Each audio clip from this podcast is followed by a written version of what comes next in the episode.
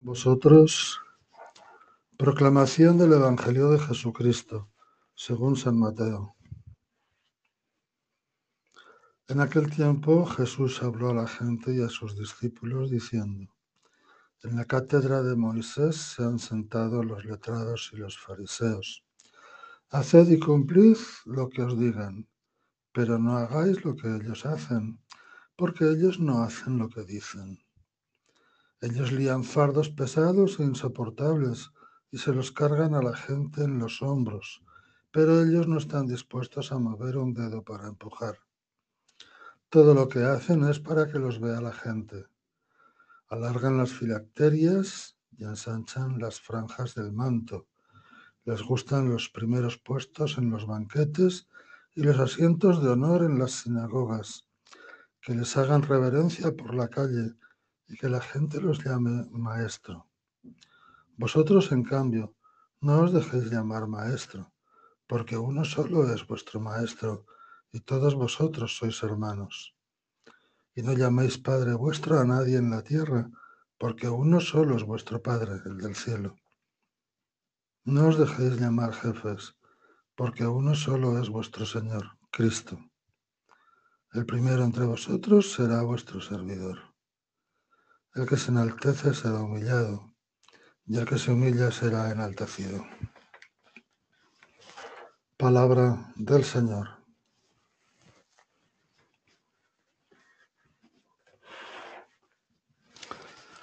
Laudetur Jesús Christus. En este martes segundo de Cuaresma escuchamos este capítulo 23 del Evangelio de San Mateo que lo escuchemos cuando lo escuchemos resulta siempre especialmente duro. Pero más que fijarnos en las formas, debemos de tratar de llegar al fondo para entender el fondo de la cuestión y para que eso nos sirva a nosotros como enseñanza de Jesús y como guía para nuestro camino hacia la Pascua. Lo que Jesús está reclamando es una coherencia de vida, una coherencia en la fe, de manera que lo que se dice sea lo mismo que se hace. No vale lo que hacen los fariseos y los escribas, que predican una cosa, pero no la viven. Viven más bien la contraria. No vale esa incoherencia a Jesús no le sirve. Por eso tiene que decirles a las gentes, haced lo que ellos os digan, pero no hagáis lo que ellos hacen, porque ellos no hacen lo que dicen. Y entonces hace una descripción de cómo son gente engreída gente que quiere conservar y guardar las apariencias. Es decir, el culto litúrgico que dan a Dios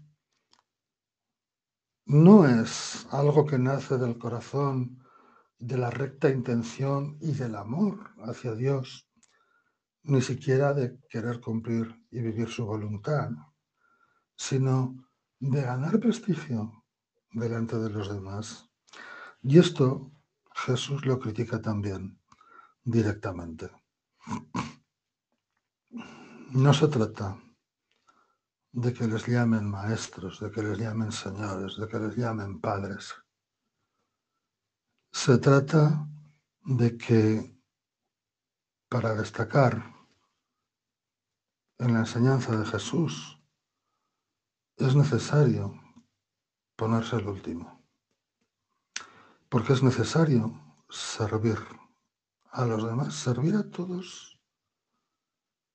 No es el puesto del cristiano el de ser servido, sino el del que sirve. El propio Cristo, siendo hijo de Dios, se ha puesto como el que sirve, ya no solo por el lavatorio de los pies en la última cena, sino porque su entrega en la cruz es un verdadero servicio a la humanidad. Jesús no vino a este mundo a recibir gloria, no. La gloria la recibe del Padre, pero después de haberse entregado en la cruz, después de haber renunciado a su propia vida. Y el Señor insiste, el que se enaltece será humillado, mientras que el que se humilla será enaltecido. ¿En qué situación estamos nosotros? ¿En qué situación nos encontramos? ¿Nos estamos enalteciendo? Porque entonces Dios nos humillará. Vale más que estemos comportándonos con humildad, porque entonces Dios nos enaltecerá.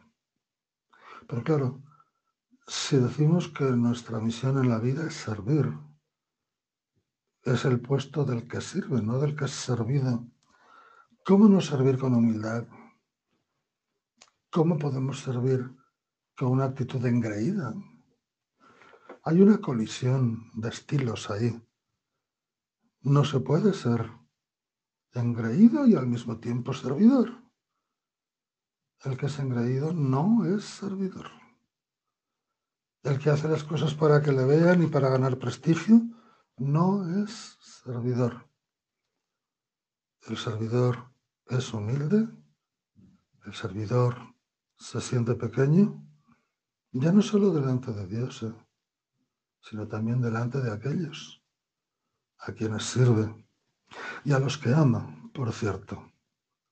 Porque cualquier cosa que la hagamos y la hagamos sin amor no tiene ningún sentido, no tiene ningún valor. El valor de las cosas que hacemos está en el amor que ponemos en ellas. Pues bien, esta es la palabra de Dios que se nos ha dirigido hoy para que, como decía al principio, exista una coherencia en nuestra vida entre lo que pensamos, lo que decimos y lo que hacemos. No podemos dejar que nuestra vida de culto vaya por un lado y nuestro comportamiento ético y moral, que depende de la enseñanza del Evangelio, camine por otro lado diferente. Los dos tienen que unirse, los dos tienen que ir a la par y el uno no se puede dar sin el otro. Así es que seamos pequeños, seamos humildes, seamos servidores y sirvamos siempre con amor, tanto a Dios como a los demás. Laudetur Jesus Christus.